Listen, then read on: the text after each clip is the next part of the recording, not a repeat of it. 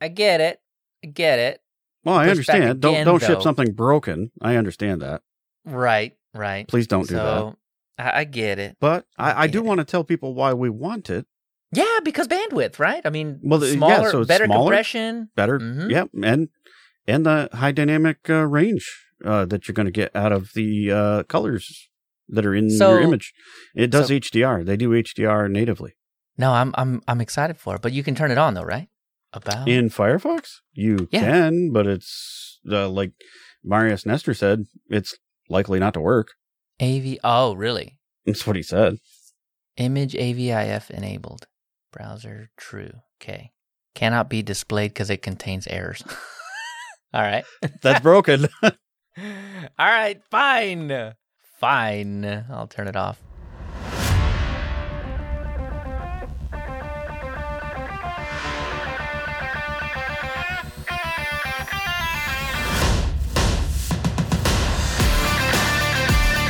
Coming up in this episode of Linux User Space, we'll redirect your feedback.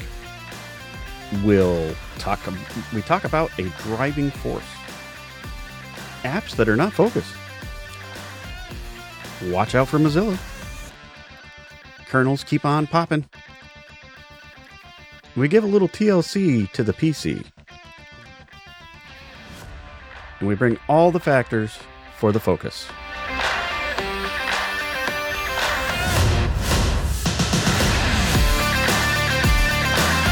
Hello, and welcome to Linux User Space. I'm Dan. And I'm Leo. Hey, Leo. Um, I've had a little fun with uh, Caddy this week. Um, Well, maybe hold- you've hold- noticed. Well, before we get before we before we get into that, Oh, why why in the world is it that uh, you've been digging into Caddy so Well, much? Let's- about that. let's- We Yeah. needed to come up with a way to do some redirecting around a little bit. So we, we kind of changed some things, made it a little simpler for ourselves, even where we're just kind of uh, redirecting most of our stuff to Fireside so that uh, we, we got one place to update and uh, focus on. So Exactly. Long story short, there was a little bit of VPS shuffling, a little bit of domain name shuffling, and now everything is back uh, back up and running. So if you notice that the website just happened to, you know, not exist for a little while, um, hey, that's fixed. All yeah, we fixed to- that problem. all thanks to Dan. Um, yeah, really. I mean, you you did a lot of work, and in the process, learned a lot about Caddy. I did. I did learn a lot about Caddy. Actually, it brings us into the feedback, but we'll get to there in, in a minute. Um, yeah, so I did, and Caddy for redirects anyway is like crazy simple. Um, I I I wrote up the little Caddy file and uh, told Caddy to run, and uh, boom, it did all my redirects. So is it, is this a is this is this another markup language kind of thing that you got to do? A little bit. It it reminds me a little of like what you'd set up in Nginx, perhaps. Um, Okay. so like Caddy is like super flexible, and what I'm doing with it is like really small. Um, you can do the whole um, you know, YAML type file and break it all out. It'll it'll do all that nonsense for you. But if you just need some simple things, you can actually do it right from the command line. So if you wanted to build a, a file server, you know, or share files over the web, you could do that. You just tell it caddy run file server and Really? it'll serve up files. It's kind of cool. Huh, like you could do it okay. right from there. You, you you don't have to do anything.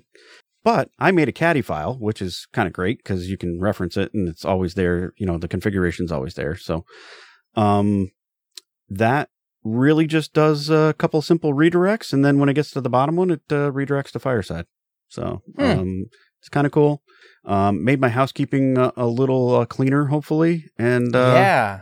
and I think it gets everybody to where they want to be. Yeah, I think so. You got you got one website to hawk, right? I mean, that's that's the idea, and then slash the thing you want, Right. and it's Caddy in the background doing all of the heavy lifting. That I guess. I mean, well, prior to this, we had an entire WordPress site Yeah. doing a lot of that heavy lifting, exactly. and this is is just much simpler. And so you can do this in a number of ways. You could use Apache, you could use Nginx, you could use a whole bunch of different things, but uh, this was a lot less lines of code. And the thing Yeah. is written in Go, uh, so it's super fast. It's all binary basically, and uh, just kind of runs. Hmm. Very nice. Yep. So what I'm- kinds of what what kinds of things did we add? Because we've added a couple of things. I know we'll talk about it in the housekeeping. we'll get I into mean, the you know, housekeeping too, but It's like, it's it's very easy to just like skip skip skip skip skip skip through the housekeeping. So yeah, it's true. We did add some redirects. We added uh, Twitter, uh, Matrix, um, Discord. Um, I feel like I'm leaving one out. I'll probably get. Matrix. Did you say Matrix? I think I said Matrix, You said Matrix. Twitter, Telegram. Tele- that's the one. Yeah, That's, I knew I was missing one. So that yeah. one that one has the most traffic. I don't know how we forgot that one. Well, we had that one before, but like I kept Oh, it right, going, right. obviously. So yeah, so anything, you know, Linux user space dot show slash Telegram Matrix, you know, any of those, or Discord or whatever, it'll take you right there. It'll take you right to our page, and it, and it works uh, pretty slick. That's pretty cool. I think this is this is for a lot of Linux folks that don't do the admin side of things. This is where it gets really really nebulous. So I mean, take a step This back. I this guess. could be simple enough that anybody, I feel like, even if you haven't done any sysadmin work or not much of it, if you've just run a Linux machine, you probably could get the hang of this pretty quick. That's Um, exactly what I was going to ask you to do. Like, take a step back from the admin role, the admin hat, take that off for a second. Yeah, how easy would it be? So, fairly easy for even a novice to get. Yep. It handles all of your SSL certificates for you if you have a domain. Um, so you just point it at your IP address, uh, build up your caddy file, and uh, yeah, away you go. And it just kind of handles all the things, huh? hmm Even a file server, if that's Even a file server or web page, it'll it'll uh, it'll it'll do that stuff. Um, there's a whole lot of options, really. I'll have a link in the show notes to the caddy server project. Um, it's pretty cool. That's awesome. That is cool.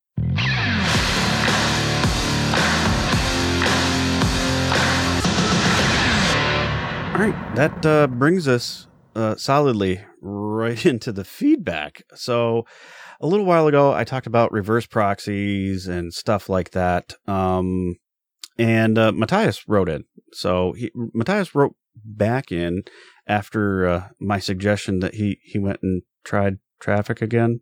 I'm sorry. we're not we're not there yet. We, we we'll apologize in a minute. Oh, okay. Well, I was doing it in advance, I guess. So, um, Matthias writes back in. He says, Hey, to my surprise, I heard my name and message to you in the latest episode. Did, I- did you think we weren't going to talk about your feedback? We would talk about your feedback. We're going to talk about his feedback again. he says, I totally had forgotten that I had, I'd sent it. He says, Great that Dan is going to dip his toes into Linux servers universe. There's almost no way back. Great community, great help, and great docs. Well, I agree with that, and I'm willing to try well, a lot of things, obviously. well, he says, Well, I talked about Traefik in my last message. I know you can write config in YAML, but still. And he's not wrong. It is kind of tedious. YAML is not the most fun, right? Yeah. Well, you better get your tabs right, man, Nah. or your spaces. Oh, I Uh. know. This is commands or labels. Too many lines of labels for each service. Ah, I get that too. There's a lot. He says with swag, if you find your service in the proxy configs folder, remove the dot sample, restart swag, and you're done. That is pretty simple, and I do like simple a lot. He says, Well, while researching Traefik, I saw a light dangling. I got mesmerized and followed the light. I arrived at Caddy, which promised that the grass was greener on the other side. And sure, that was correct if you want to handle one domain and no subdomains without Cloudflare. So he's got a link to his uh, his thoughts on what happened, and uh, you can look at the support thread linked out of uh, out of his uh, blog post, uh, and I'll have that in the show notes too. He says, uh, "I'm back with Swag now, for good this time. I've used it since it was called Let's Encrypt, which Leo mentioned last time, right? Yeah. that's A kind of just a little confusing now because Yeah. it's an actual Let's Encrypt. Yeah, for sure. I do like Swag. Swag's a good name too, though. Swag is the best name, honestly. Uh, it just the name alone made me want to try it out. Yeah, I agree. And uh, it says nowadays I use it with Cloudflare and Zero SSL. And as I said, the template proxy configs is easy. So make make your own or use one that's already done. LinuxServer.io was the reason I remade my whole home lab to Docker. That's cool. I, I think that's a great way to do your home lab, right? It's a great way to experiment. Those guys make a container of everything. They like do. every every every software that you could possibly run on a server, I swear Linux Linux Server IO probably has it. I So think you're not just, wrong. Just, just go to hub.docker.com, type in Linux server, uh, just that, and all of their containers will come down, and there'll probably be something in it that you want. yeah, whatever you're looking for, it's probably there. Yeah. He says, At the moment, I use Pop OS as a daily driver. It sc- scratches all my itches for the most part. Keep up the good work and rock on. Matthias, aka Matthew. Well, thank you, Oh. Matthias. Really appreciate the feedback. And uh, sorry to put you through the pain again, I guess, but uh, I'm glad you experimented with it because, you know, I like experimenting with things. Before the show, I think that's what we were talking about. I mean, that, that's just one thing that you have to do as someone that's experimenting with Docker or someone that's Mhm. experimenting with things that sysadmins do in general. And I mean, yeah, uh, on a, on a totally separate topic, we were talking about in Telegram. Uh, or uh, Dan, you mentioned something in Telegram. That's the best way to learn is to get Mhm. it wrong a bunch of times. Oh, yeah. that, that's the absolute best way to learn. But Yeah, yeah, tri- I, I think, trial and error and emphasis on the error part. uh yeah, yeah. Um so but I have a question now with uh Linux server. So I run fresh RSS for myself. I VPN in so I can get it no matter where I'm at. Sure. And they linuxserver.io has a version of fresh RSS and then fresh RSS themselves publish a Docker image Mm. is there uh, there there wasn't one that I could see, but especially if you're listening and you might know, is there a reason why I would use the Linux server.io version of the fresh RSS versus the official fresh RSS Docker image? I, I don't know about that container in particular, but I do know that some of them will switch out like uh, the um, database backends. So you'll have Postgres or My, Oh. MySQL or or something like that, and and sometimes they'll they'll change the versions and they'll switch database backends, or if if they come with a uh, like a web server, you know, on the front end of things, sometimes some of those applications they'll have Apache or Nginx, and they'll they'll flip those around too. So it it kind of it can make a difference on how the container is comprised, if you will, and your personal preference and what you're used to. So I got it. And that's actually one of the things that uh, Matthias actually ran into Right. in his in his journey to figure out. Well, I just wanted the thing that I already had, right? right, um, which is um, he was using an image of Caddy that was put together by somebody else, and I cannot remember for the life of me. It was like Hortio or Horatio or something like that. They had put together one that was supposed to be a little bit simpler, and I think that lended itself to some of the issues that he was having. Um, he, he was running into issues where it was, you know, not made here, right? Like Right. the the Caddy guys were, well, we have an official image and y- if you want something custom or you want something special, you want to probably just rebuild that image and then deploy that for yourself. right. And yeah, Matthias was uh, kind of of the of the opinion that well, I mean that's that's not great user experience. And It- know, he's I- not wrong. he's not wrong. It's confusing. right, yeah, I mean it very much is, and especially if you're just starting out. And I think that's what it sounds like Matthias is at, where you know you're familiar with Docker and how it works and things like that, but you're still a, you know fairly green Mhm. about uh, deploying these services and how they work together and uh, all of that kind of stuff. So Well, and sometimes you just want to pull it off the shelf and have it work. You don't want to have to futz around with it a whole bunch of times. isn't that kind of what Docker is about? It It is, is, but, like- it is. Yeah, you want it to be super easy sometimes, and sometimes it oh you bang your head on the desk. Right, right. you know, I I think you know as as you as your services get more and more important, as they're more and more integral to whatever it is that you're actually doing to make money, then of course you probably want to actually mint your own version of this container Mhm. versus pulling something off of the Oh, shelf. probably. But yeah. But as you're learning, pulling stuff off the shelf and having it mostly work with a tweak here and there is kind of nice. And that um, it just sounded like that's not what Caddy was providing. They require you to do a, a little bit more than just you know off the shelf plug something in and call it call it good. Right. Yep, I agree with that. So Well, as far as Pop OS as the daily driver, Dan sounds like you don't agree. I didn't say I. No, wait a minute. No, no, no, no, no, no. I. It's not bad. Use what works for you. That's that's that's, That's my general motto. And I even just said that a little while ago on Telegram. Uh, you He can, did, You can he go did. research it. But my son actually uses Pop OS and really enjoys it, and I'm just happy he uses Linux on his desktop.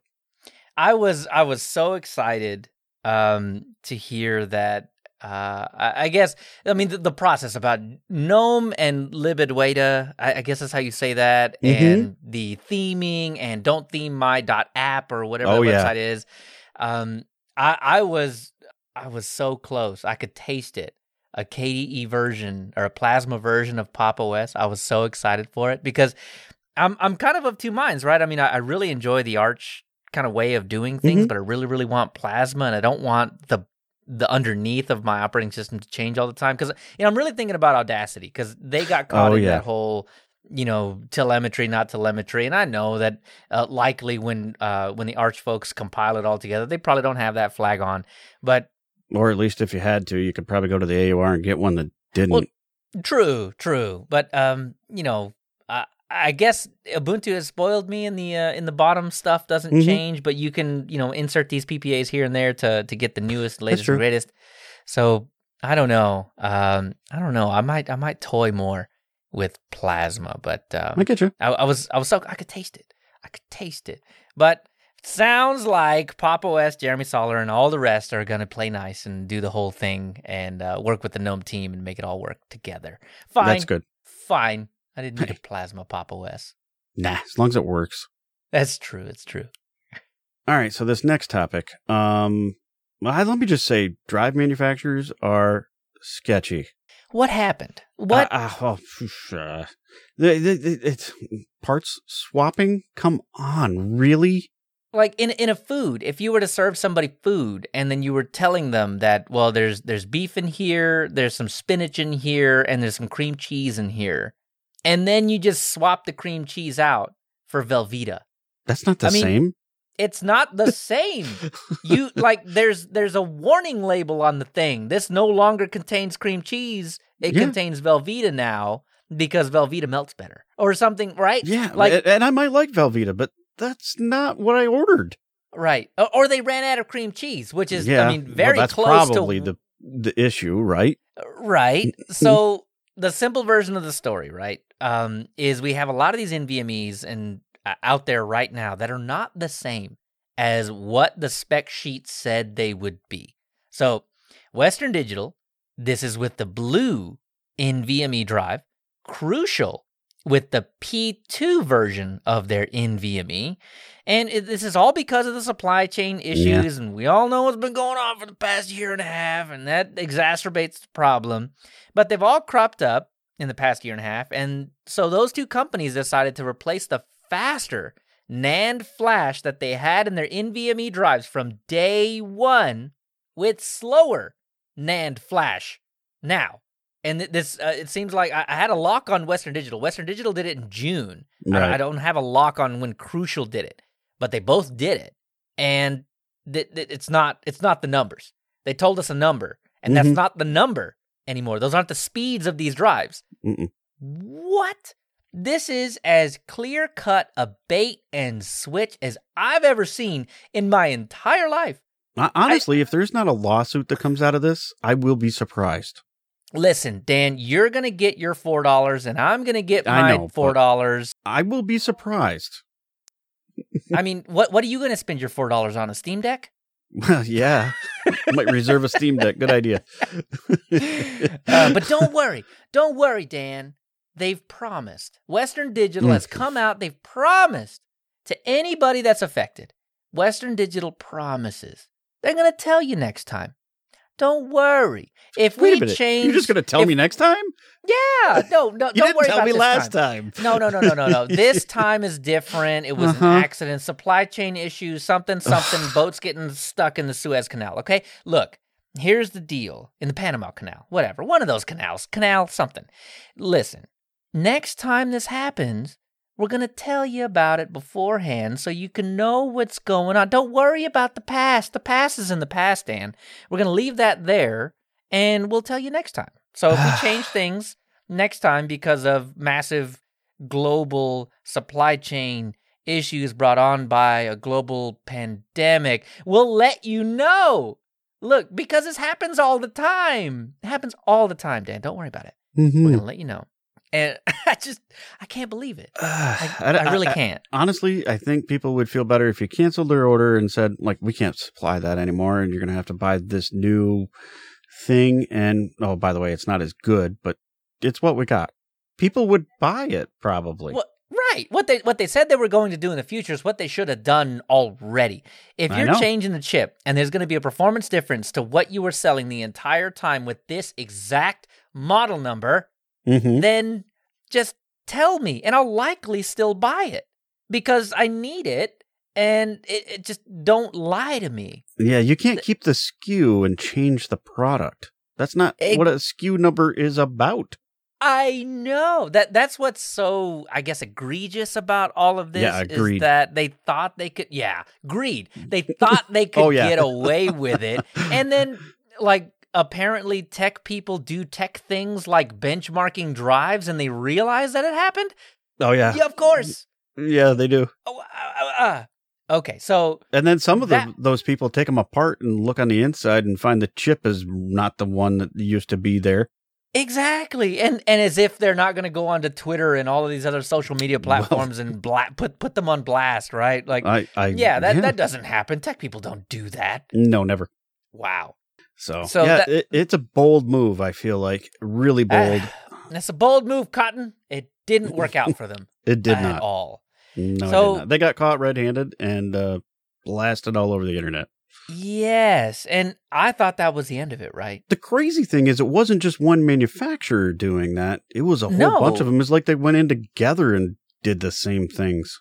Right. They all got on a conference call and we're like, "Hey, uh, listen, we can't get chips. What are we gonna do? Are we gonna tell the customers?" And then everybody in tandem at the same time, we're all like, "No, yeah, no." so I saw this one and I thought, "Ugh, well, I guess I'm not buying any Western Digital or Crucial anymore." And you know, I started talking about this on the internet with you know all over all over the place, and every single time that came it comes up, well, you should have bought a Samsung in the first place. I know. Why didn't you just buy Samsung? They're the best company in the world and they have the fastest drives and you just I don't know why you wouldn't ever buy Samsung. They were great. Until they did the same thing. I know. Nobody good. Nobody good. What? Ugh. Samsung, you were you were the group. You were you were like eh, you charged $10 more for the same exact thing. Ten. Because- Only ten. Eh, well, okay, right? I mean, like if you're buying a Western Digital Black, Okay, and then you yeah, want right, you, got you went to the. Samsung version of the same thing. It's likely ten to twenty dollars. It's not. It's, not a It's, it's huge close. They're closer. You're right. right? Exactly. And, but but they did it.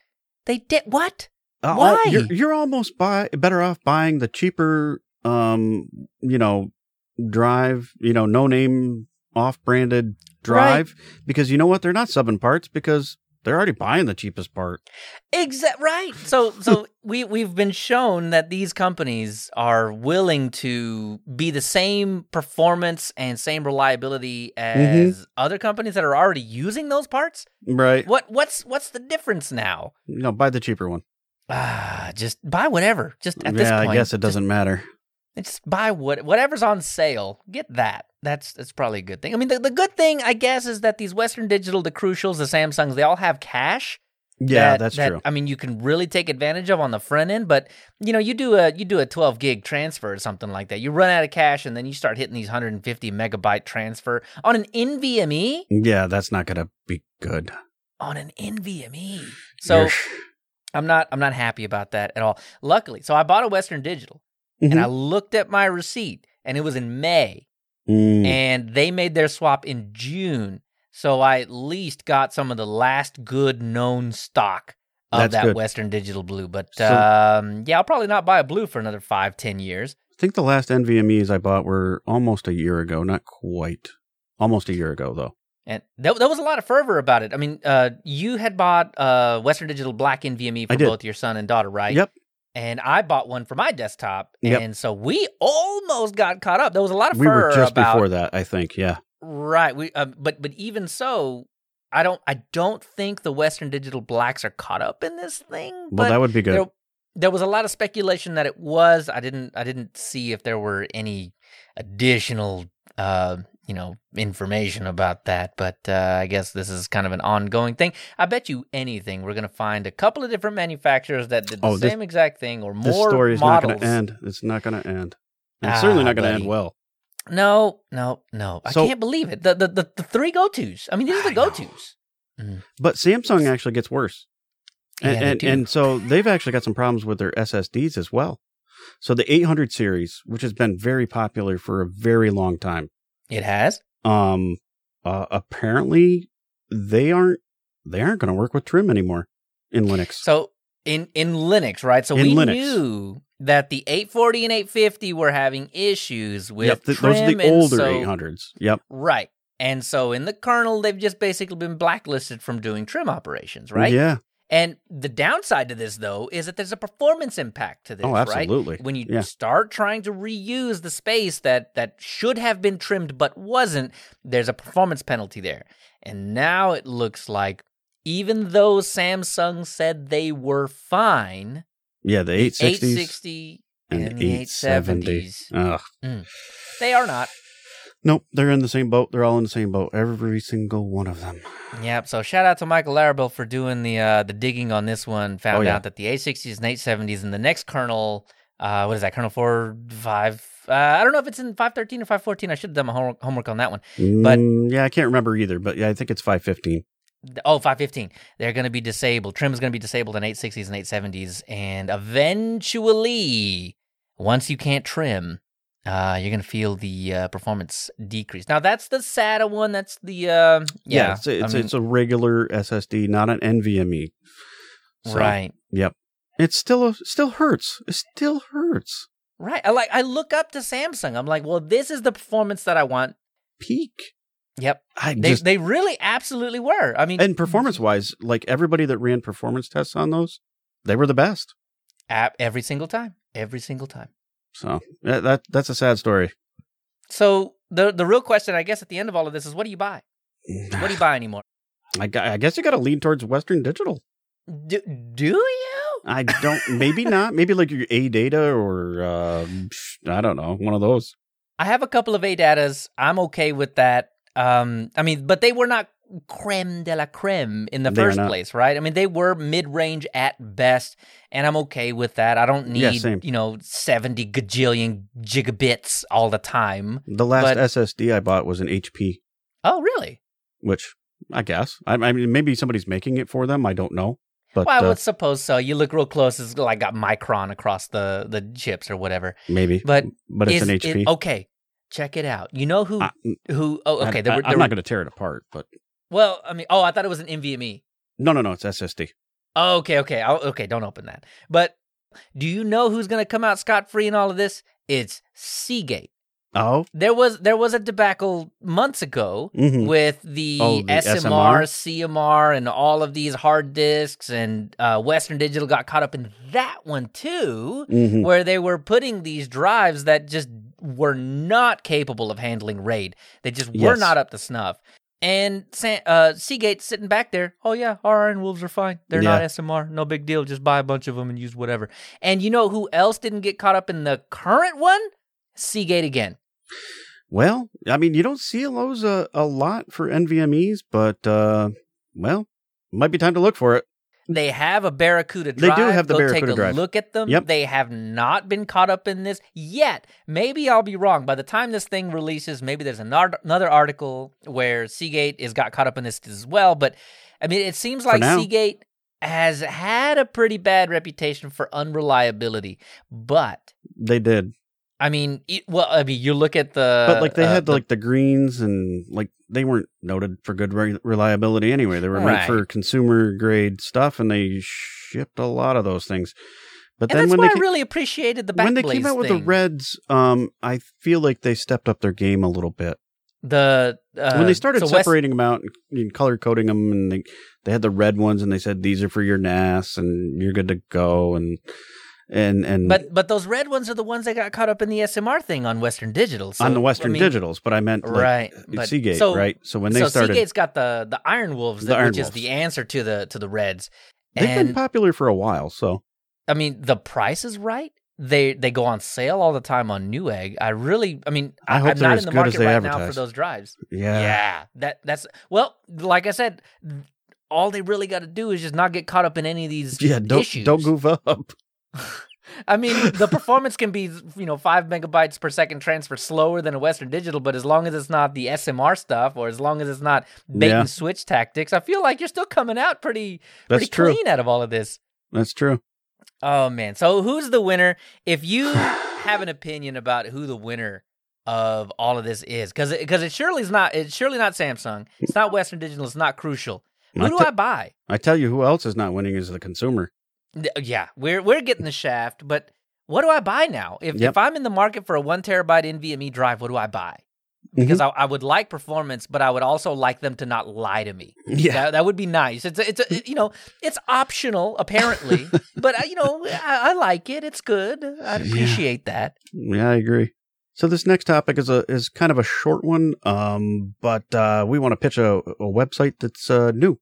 It's apps.kde.org, no, right? no, no, no, no. Well, I mean that's great too, but um, Oh. talking about the apps.gnome.org. Gnome has an app site now They too. do. They've they've caught up with the other guy, and Oh, shots It's, uh, but it's it's actually really nice. And I and I it is. gotta say that I found some applications that I did not know existed, and so I think this is going to be good for them.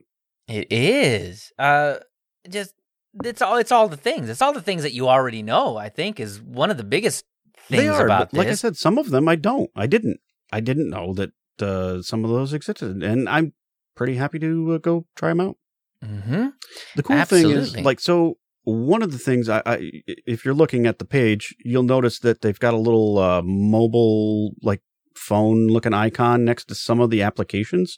Those are the Mm-hmm. ones that are going to be, or already are, mobile ready.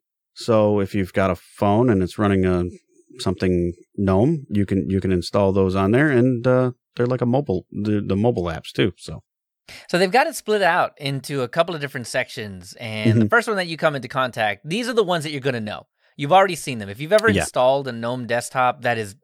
Mm, I, yeah, I a lot of them do say come the word- included. Yeah, Right. I hesitate to say the word curated, but I mean, th- this is the GNOME stuff, right? It's calendar, Yeah. cheese, contacts, disk usage analyzer, analyzer gedit files. Um, Eye of GNOME, the color picker, GNOME music, photos, all those things, right? You know, one thing that I didn't know was a core app was Seahorse. oh yeah, And we, we've been talking about, you know, dealing with uh, Security, yeah, authentication, We'll, we'll yep. talk about authentication a little bit more. But Seahorse is what seems to me a competitor to something like Bitwarden, where you can manage your passwords, you can manage encryption keys, you can take these secure notes and things like that. yeah, so Seahorse so- will manage your GPG keys. It's it's kind of a good uh, tool for that.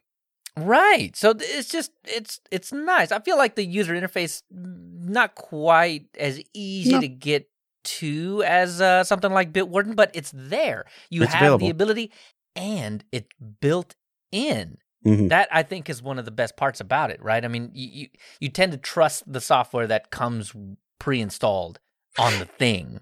Yeah, exactly. And I'll I'll say that uh, this page actually adds a lot of discoverability, though, um, which is great. Um, it's uh, I think it's it, it brings some highlight to the things that uh, they needed to highlight a little better, maybe. You know, Yeah, the things that aren't installed, um, Right. That you don't normally find. Um, they aren't. They're good apps. And and those uh, uh, so there's there's two more. So the Circles app, uh, Circle apps, and Oh. those are the applications that that that are I mean official essentially, but they're just not typically installed. The distribution tends to control whether or not these are installed by default or not. Something like Déjà Dup backups, which you've probably heard of because uh, does that not still come installed uh, in Ubuntu? Hmm, yeah, I don't remember. I, I haven't installed mainline I- Ubuntu in a while. So yeah, I'll have don't to. I'll have to. Yeah, well, I mean, on the show we tend to not do that. So yeah, um, but then you have things like podcasts, which is one of my Oh. absolute favorite GNOME apps That's a good because app. what what I like to do is I like to get it straight from the RSS feed so I can know the moment, the absolute moment something drops.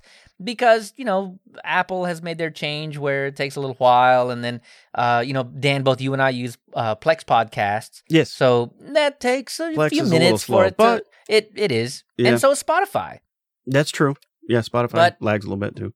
But podcasts, immediate.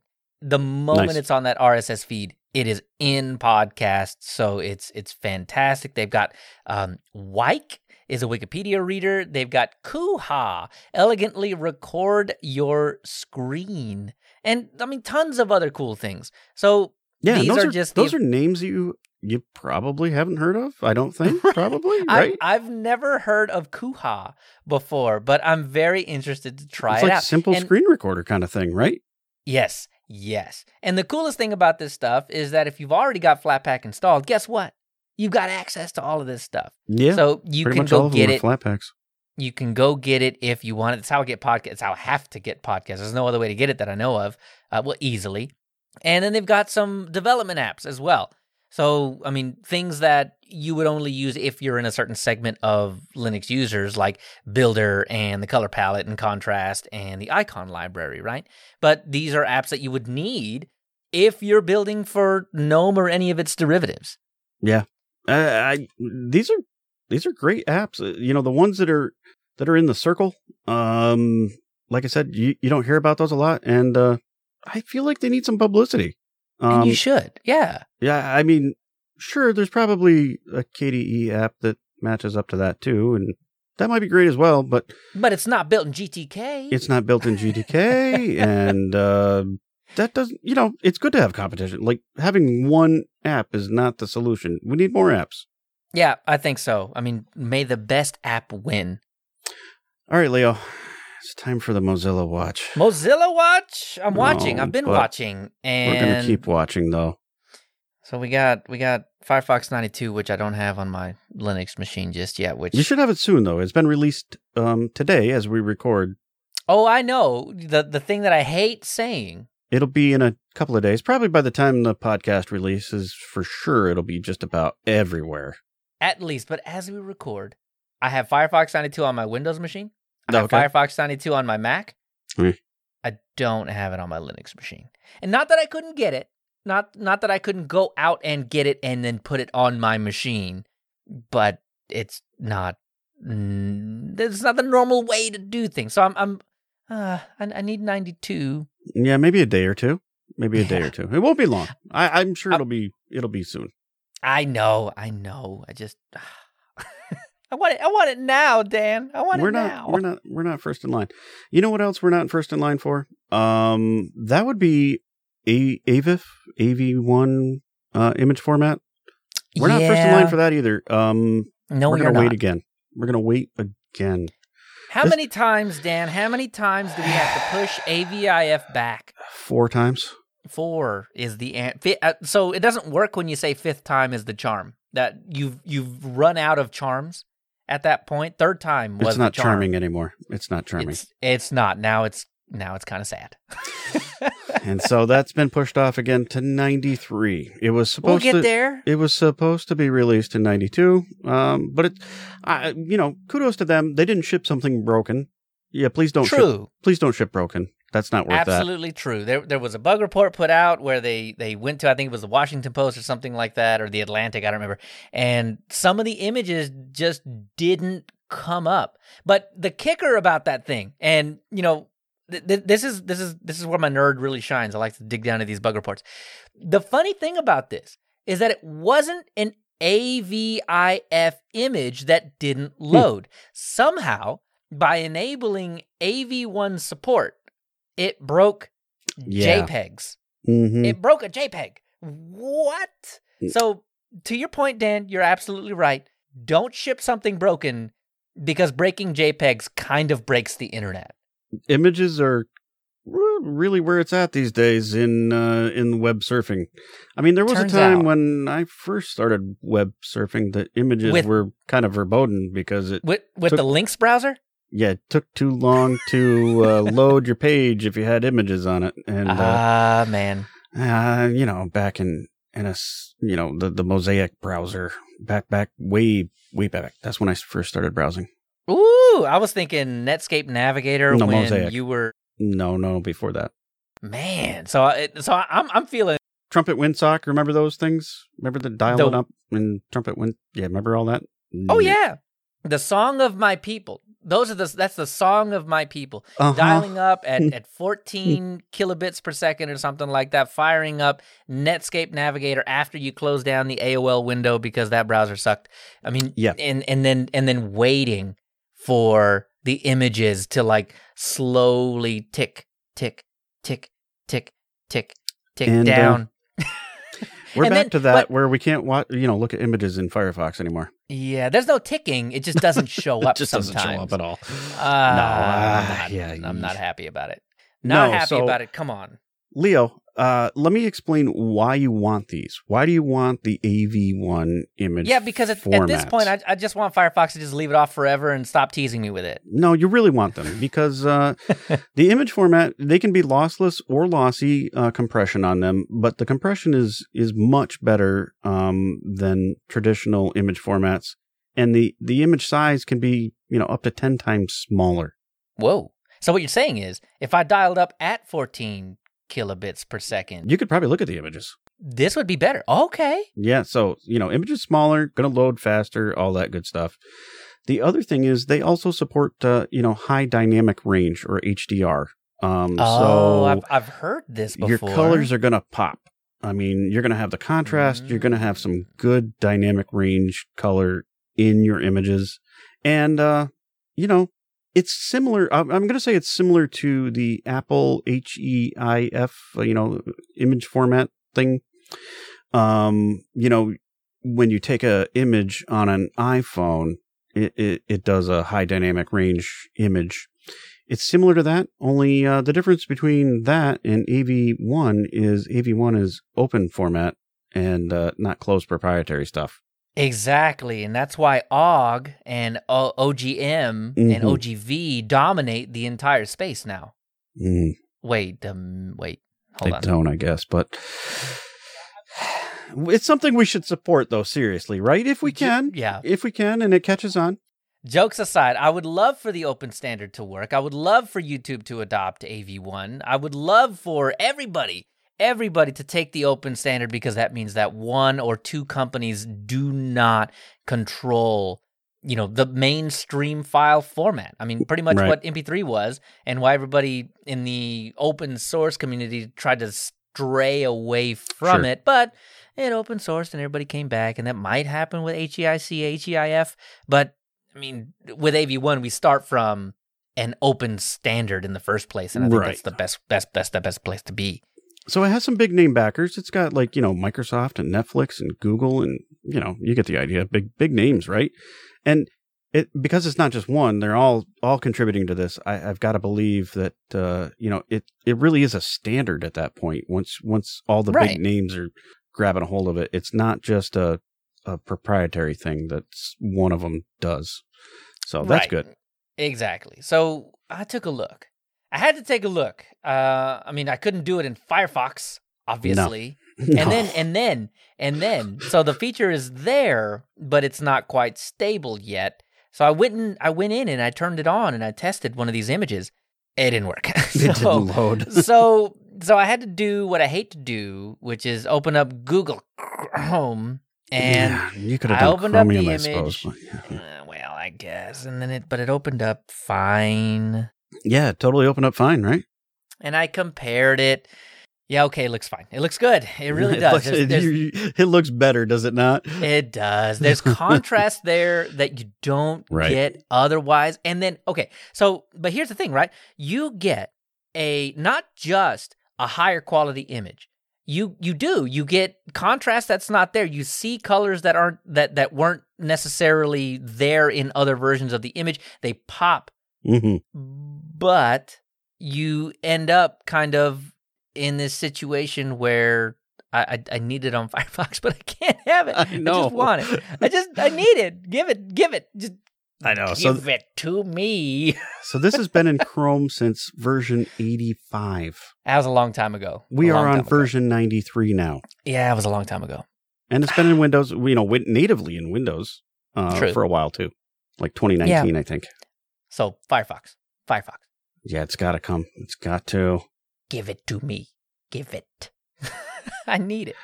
It it is becoming, you know, more widely adopted. So let's hope they get it together. And the compression is like next to It's none. There's, there's absolutely nothing that compressed down that far. So yeah, just please make my internet better. Firefox, hurry, hurry. Yeah. So sorry, sad Mozilla Watch this time. Tear. Here. In a happier note, uh, the Linux kernel is really got some big changes coming, and actually got some big changes that have been released. So, um, yes. version uh, five fourteen, um, I, I think big thing for me that I noticed um, was KVM support on ARM. Ah, so okay, uh, just just make me feel real good after this Firefox thing. I'm trying. Does this mean that I can run a VM on a Raspberry Pi? Yeah, I think so. I think that means you can run KVM VMs. Oh, ah. does, does, wait, wait. Does, does that extend to the Pinebook Pro? Well, I would imagine that's an ARM based processor, so sure. Hmm. Hmm. Now, no, I don't. now, I don't think you're going to you know- run a lot on this, right? No, it, it- like the processor is not made to run that much. And right. You're kind of limited on RAM a little bit. I mean, I guess you could get a Raspberry Pi 4 with like 8 gig of RAM. So True. something that, that didn't need a lot of processor, but could have used, you know, a little RAM. Like, I don't know, you could probably run two or three VMs on a, on a Raspberry Pi 4 and be pretty comfortable. Well, I think uh, you know. I, Depending I what think more doing. more as a more as a learning platform. Oh, for sure. Like, nice little home lab, right? Right. Exactly. And I I mean, you you get two or three of these little things, and you you start running them with KVM on them. You can learn a lot, and I think that's one of the best parts about. I mean, I think that's just one of the best parts about open source in general is you, you're not you're not getting Windows on these things and running Right. Hyper-V on them, but you can put Linux on these things and run KVM on them, Yeah. and still learn a lot of the same underpinnings and what's going on in the background. I, mean, you think about it. You're running like a little, uh, you know, a Pi hole and I don't know some other little things that little web-based things, um, small, you know, like maybe a Home Assistant or something. You could probably run a Right. couple of those things together, Yeah, exactly. I, I tend to fall on the Docker side of these things, I which mean, is fine you too. know, That's another way to get there. we we were talking about Linux Server IO. I mean, thanks. Mhm. Um, I mean, you you tend to have all of the things with Docker that's already supported and everything. But you know, be having the ability to run an entire VM on you know Pretty cool. a lot of these low powered devices is amazing. It's, Mhm. it's nothing short of amazing. Yep. The the what feature of 5.14 is hot pluggable GPUs. Dan, when Oh. is the last time you plugged in a GPU with the machine on? Um, talk about hot. right. Yeah, exactly. Yeah, look, look. I was in the middle of a game of Crysis, and then I Just I, just I ripped pulled this, I just GPU right ripped it right out. Yeah, because why not? And then I plugged it back in, and we were all we were golden. We were golden. Okay, I, I- I, I really doubt that would be the case, but I'm sure this is more geared towards like eGPUs, you know, the the external type of thing going on, right? okay, fine. You get to make sense of it. That's okay.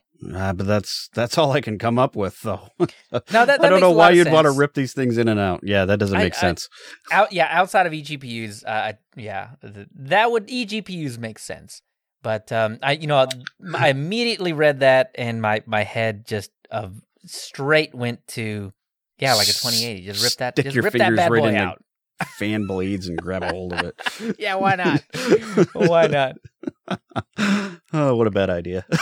oh man so I'm I'm excited for this. I mean, honestly, I'm actually excited for every new kernel release because in just about every single kernel release, there's something for me. Whether it's you know Mhm.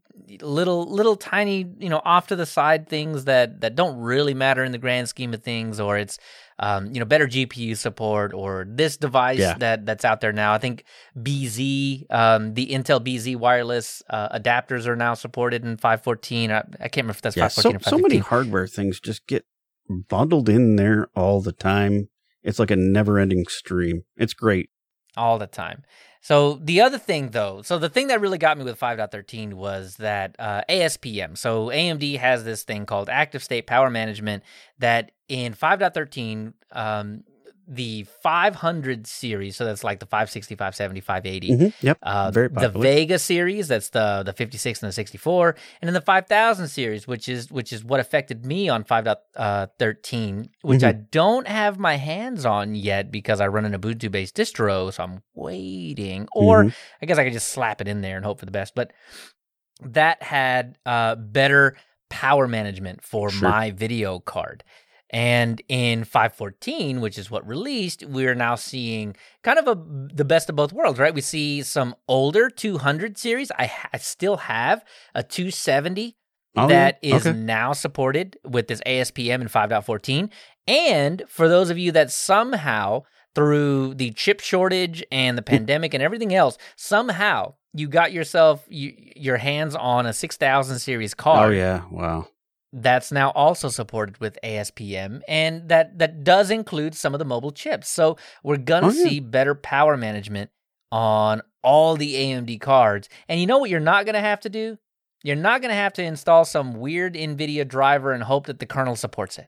Yeah. it- or you know, I- install that and then reboot and hope you don't get a black screen. Exactly. So to to all you Nvidia card havers, which is the majority of you, Yeah. um no, you have the better card. But that's not the point. You, It's- do have performance on your side. it's fine. you can have your performance. I'm gonna have good Linux support. I got ease of use. You got performance. I got ease of use. How's that? That's it. That's it. As long as I don't have kernel 4.14, I'm good to go, man. yeah. So coming up though in 515, which is the uh, upcoming version, uh, a bunch of things have already been merged into the kernel, and and that's kind of impressive early on. Some of these things that that are getting getting in there, so you know they're going to be in there and when it gets released. Um, one big one is uh, better NTFS uh, support right into the kernel. Yes. We've been complaining about the Fuse module forever because it's not great. It's it's fine. It works. It works. It very rarely does anything that you don't expect it to do, but Well, it's an add-on, right? It's not. It's a user space thing that you add on, and is not built into the kernel. right. So there's a performance hit to that. Exactly, But now it's built in. built in. That's going to be nice. Mm, mm, mm, mm. So s- sticking with the with the Windows frame of Yeah. mind. Sorry. Yeah, we got we got to go further with that. well, we do. So SMB or uh, server message block, uh, you know, file share stuff. Um, that's going to get some inclusion into the kernel as well. Now, this is Mm, mm, not going to replace Samba, but it is going to be, um, you know, a kernel mod, you know, built into the kernel uh, drivers, so you can spin up, uh, think little file server with just the kernel.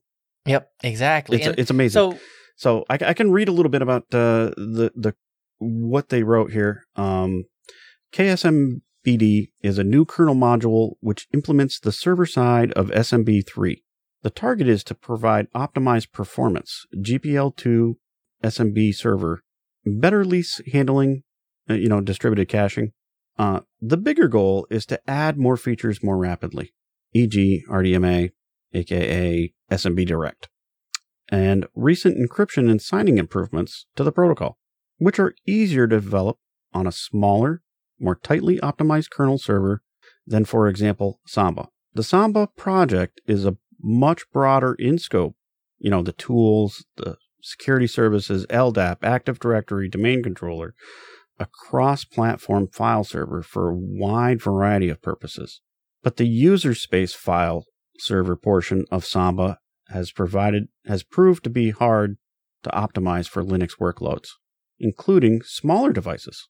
So this is not meant to replace Samba, but rather to be an extension to allow better optimizing for Linux and will continue to integrate well with the Samba user space tools and libraries where appropriate. Working with the Samba team, we have already made sure that the configuration files and X attributes are in a compatible format between the kernel and user space server.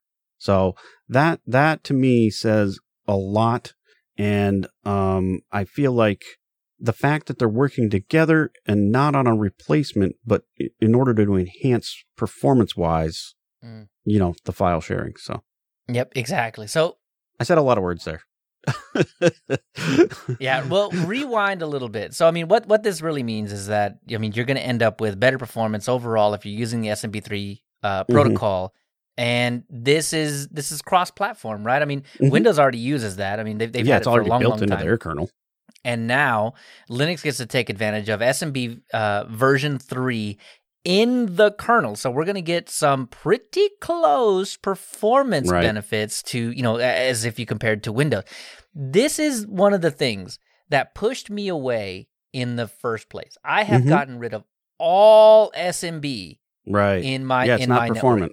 I moved to SSH and SSHFS for absolutely all of my file transfers. By the way, side story, um, I was on Wi Fi for a little while and I Mhm. was using SSHFS and I was not happy with the performance. That doesn't seem And- too bad. Uh, It's, uh, no, no, it's not terrible. But when I'm trying to push and pull about 15 gigs of stuff, I mean, the video that I'm recording right now is going to be about eight to nine gigs, and Kdenlive is going to have to deal with that.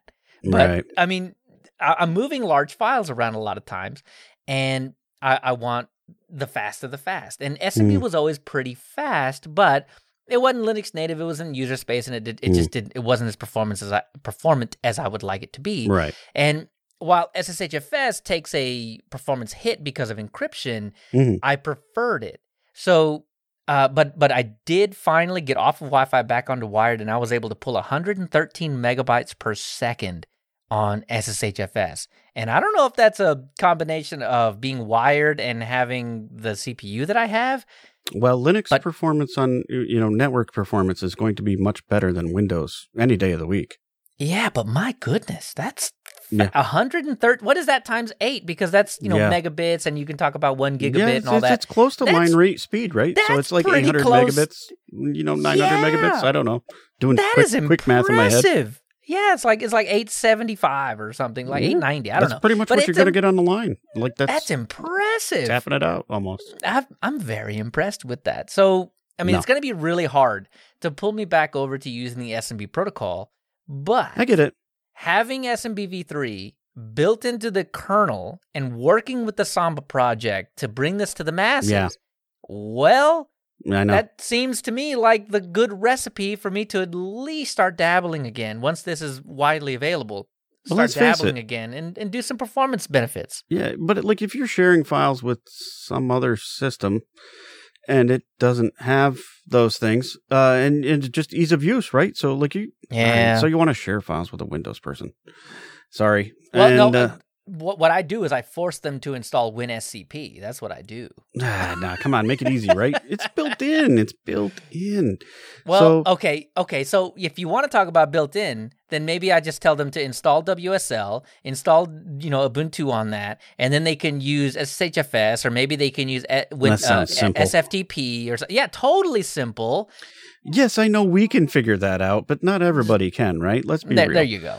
Okay, so, fine. yeah, no, you want to share files? This is going to be the way to do it, right here. It is, it is. So I might, I might go dual protocol for a little while, and you Mhm. know, kind of make a decision. But th- you know, this is this is in the in the future because 5.15 is not going to be in the Ubuntu um, repository until at least well, it's not 21 released yet, so Yeah. So so when this comes out, we might see it in 2110. I assume. Okay, I did some quick math in my head. We'll probably see 517 in 2110. Now, don't quote me on that, but really that far? No, quick quick math. no, we only got a month. Wait for the kernel freeze on. Wait wait wait. Hold on. I'm sorry. release in a month. 2204. Mm, okay, so my brain was right on half the thing. 2204. Oh, We'll okay. see, Yeah, I'll buy we'll that. see 517. Oh, We'll that would be about right. I, I think you're probably right. which which means that when I upgrade my NAS, this will likely be all built in and ready to go. So Yeah. at that point, I'll run dual stack in uh, you know SSHFS and SMB3, and you know may may the best protocol win. Yeah, and, and you know, you bring you bring that up. That you know, having that in an LTS, that's going to be kind of big. Well, that that's for for something as important as a NAS. That's all I'll use. Well, that's all a lot of people use is the LTS. LTS is very Mhm. popular, so um, you know having those things baked in will be nice. Housekeeping. Housekeeping. Time to fluff a pillow. So the Linux community has some fantastic members, and we want to make sure to highlight that. Our showcase for this episode has the PCTLC YouTube channel. Um, if you haven't heard, Colin has uh, been a member of the Biddle community for, oh, well, pretty much since the beginning. And I've been a subscriber of his channel pretty much since he started it. So it's one, it's one of my favorite ones. Um, I, I recently sent someone there for uh, a tip on a topic um, that they were wondering about. And then I was reminded how great uh, Colin's content is. I mean, he, he, he breaks things down, you know, the, the more difficult things, he breaks them down into simple form and approaches things like a new user would. So he recently did a whole series on dual booting, and uh, that was pretty great. I mean, he did, I don't know, I mean, 10 different, you know, videos on, on that. It was, it was impressive.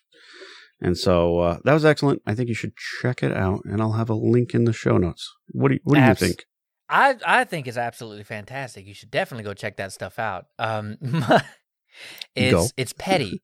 It's absolutely petty. No, but not- one not of my petty. favorite things about um his channel, and I I have to shout out um Sleepy Eyes Vince for this as well. I just love the Australian accent. I swear I could like take a nap to that stuff. I don't Mhm. know what it is, but that accent tends to make things slightly more interesting to me as well. So, you know, just add that to your list of things to reasons to check this out. Mhm. Uh, go check go check that out. It's absolutely 100% worth it. Anything educational Linux is going to be top of my list and um, yeah, Colin and PCTLC absolutely top. So uh, keep up the great work, uh, mate, and uh, keep them coming. keep them coming. he did it. Fair dinkum, he did it. Feel free to send your emails to contact at linuxuserspace.show. And we can, Again because, you know, it's, it's working again. Mm, yeah. and we can have a discussion about them on the show, just like we did with Matthias. Uh, we truly appreciate all of our sponsors on Patreon. And if you would like to join them in, spon- in supporting the show, head on over to patreon.com slash Linux user. Please follow us on Twitter at Linux user to get all the latest announcements for this show and highlights for things that impact your user space. We have our Telegram group. Please join us at linuxuserspace.show slash telegram. It's one of those redirects. Yes, it is, Caddy. Thanks. Or you can hop into our Matrix channel and join the chat over there at uh, linuxuserspace.show slash matrix. Another one. Bing. And if, uh, you know, none of those are your thing, you can join our Discord, if that's your jam, at linuxuserspace.show slash discord. It seems it seems like it seems like Caddy is doing a lot of heavy lifting lately. There's a lot, there's a trend here, huh? Lastly, don't forget to rate this podcast on iTunes or your favorite podcast application and uh, like, comment, and subscribe on YouTube. You can always get more information on our website, linuxuserspace.show. Hang on, wait a second. Do we have a Linux user space.show slash YouTube? No, we should get one of those. Oh, hey, whoa, whoa, all right, okay. All right, you got me on one. Listen, I don't have a lot of good ideas. I mean, maybe like one a year. All right, This- let me write be that, down. one. No, I'm going to write it down.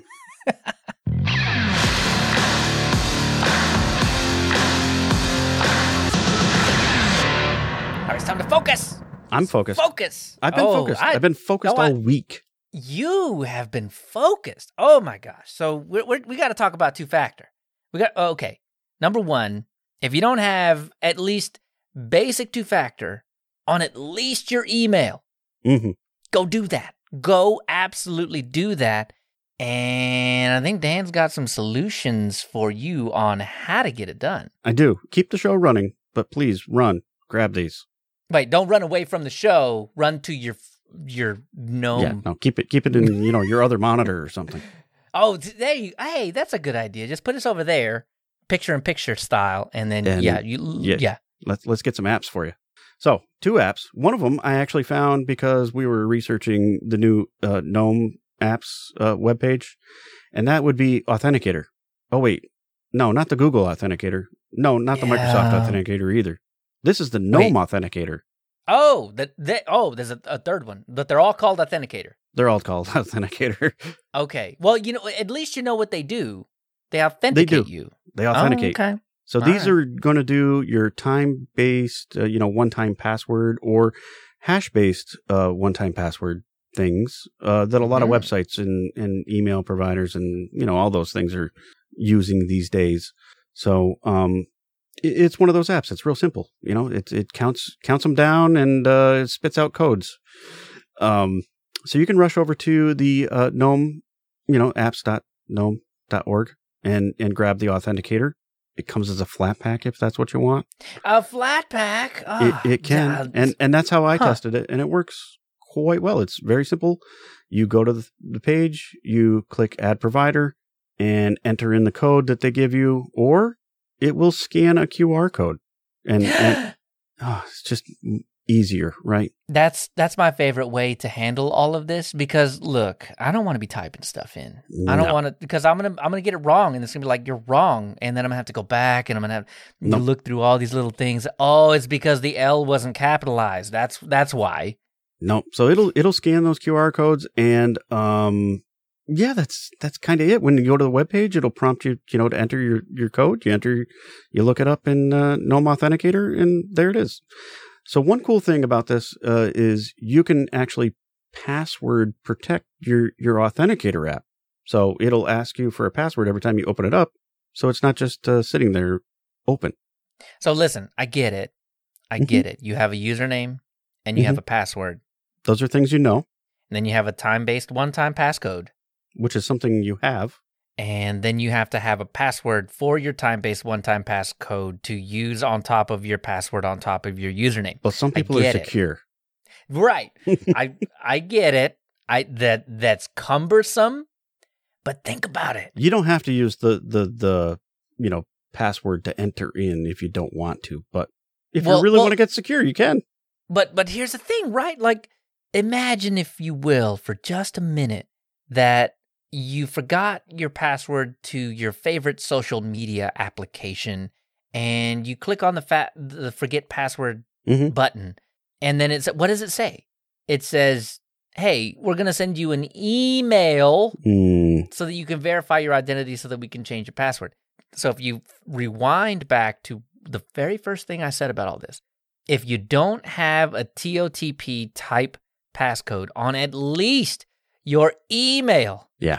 you got to get one because if somehow someone gets your email and it doesn't have this authenticator, Yeah. doesn't have a TOTP type uh, additional authentication on it, right. that means they can change all your passwords They can. Think They can impersonate Ev- you.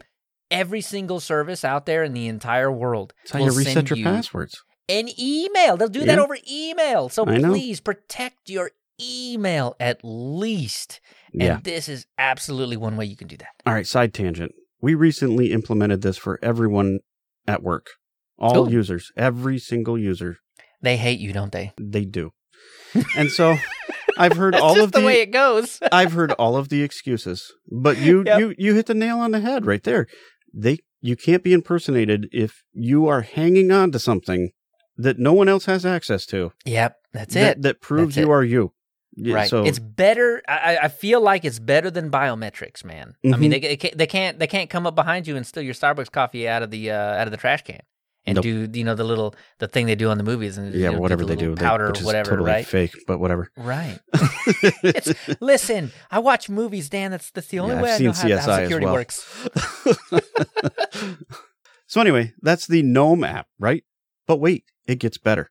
There's a KDE app that kind Oh. of pairs up with this, and that's Does called. it start with a K? It does, but it's really it's really well named. I actually like the name a little better than just Authenticator. It's called Keysmith. yes. All right, so I tested both of these, and I do probably want to give the nod a little bit, as much as it pains me, to the GNOME Authenticator Mhm. because Keysmith kind of falls a little short on a couple of things. Uh, for example, it can't do QR scanning yet, and uh, that's pretty nice. That's it- that's the best feature. It's got to have that. Come on, Keith I Smith. know, I know. It's in, well, and it's really sad because it, it's on Plasma Mobile. Oh, but it's on the to-do list, right? So it's It is on the to-do list. They do, Okay. they do want to implement that, and I think that's pretty important. So you can imagine on your, on your phone, um, or whatever, um, that'd be kind of nice, right? Look, if if I'm going to hurt myself every time I log into a specific service because I have a TOTP password on it, at least make it easy to put it in the app. Right. And that Yeah. that's QR code scanning. Make that make that uh, a reality. Keysmith and KDE and everybody involved, I would I would so appreciate it. So the other thing that the Keysmith can't do is the backup and restore, um, like from another app. So Gnome Authenticator will let you do that, right? So if you have, you know, pull them, pull, you can pull your stuff out of Bitwarden if that's what you wanted and put it into Gnome Authenticator or vice versa. If you wanted to put your stuff and put it into Bitwarden TOTP stuff, you can do that too. Too many acronyms. Whatever. the time based thing, you can do that. yeah. So I, I got to give Gnome Authenticator a little bit of a nod, but they both work really well. I installed them both, put them side by side, and they're kind of the same. They they spit out codes when you want them to. That's I mean, honestly, overall, if you can get past the fact that it doesn't have QR coding, uh, QR code scanning and the the backup and restore, then I mean, yeah, yeah, it's just as good because the whole point is for it to give you the password that you need to put in to log into things, and it does do that. Mhm. So absolutely, So let me give you the scenario here. Leo and I were talking about is say you got one of those JingPad things. oh Mm, my goodness, and, and and you want to put an authenticator app on there. Um, Mhm. one of these two would be perfect. I'm just gonna Okay. say. Or if if you're running Plasma Mobile, think about it. you got the PinePhone and you're running the. Plasma Mobile. You got the Keysmith. Those are your apps. I think those are the those are the way you go. That that's the one reason that I have not doven di- dived di- divid. Di- I, I, have, I haven't Just jumped into Jumped. jumped into the, either of these apps is because the authenticator needs to be on me at Mhm. all times. And my laptop is on me a lot of the times, right. but it's pretty much my phone is what's on me all of the time. And unfortunately, I don't uh, I I don't feel like the Linux options are there yet. So I I'm not using either of these, but Well, Let me give you another scenario. Bel- believe me when I tell you, I want to be using either of the two. Right. I really do. Well, let me give you another scenario where you might want to use it. And so your desktop never leaves your house, right? Pretty secure. No. Probably not carrying that around. Nobody's going to hack into that, right? That's something you have, probably not going to get rid of. And uh, so you could install one of these apps on your desktop. And you can still Hmm. have the thing on your phone. So you can copy that code into both your phone and into the desktop app. And then say you forgot your phone or your battery's dead or something like Oh that. My you can still get into the important thing. You've done it. You've okay. You sold me. I'm So- sold. That's me. I feel like having a backup for some of these things is good. You're not totally locked out. Say locked out of your email. Yo.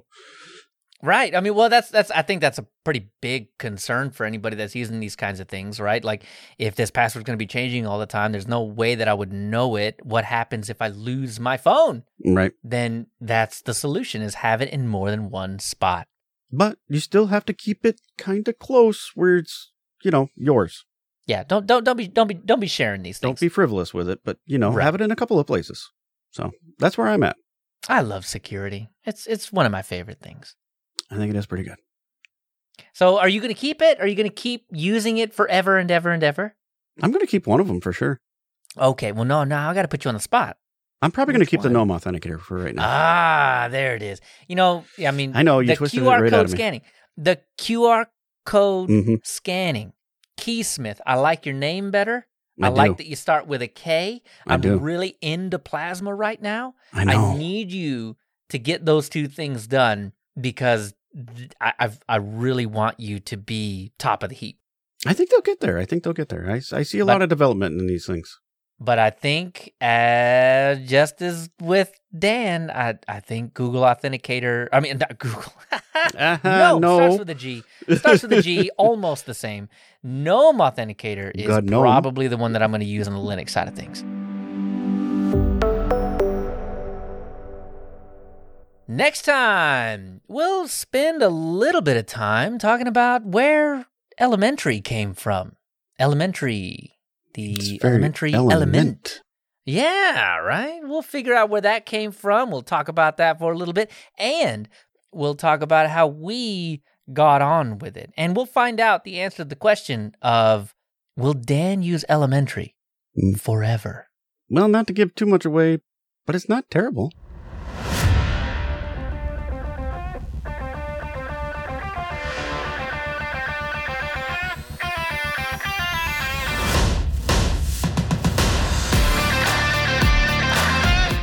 Thank you, everybody, for listening and for your support. Uh, Leo, where can we find you?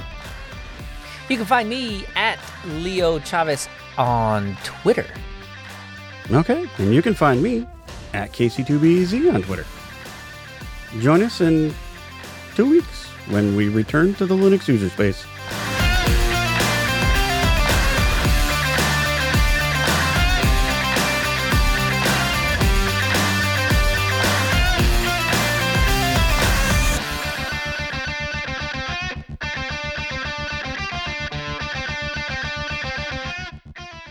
I cannot describe the frustration I will feel if I am forced to maneuver around this manufactured hardship for the sake of security.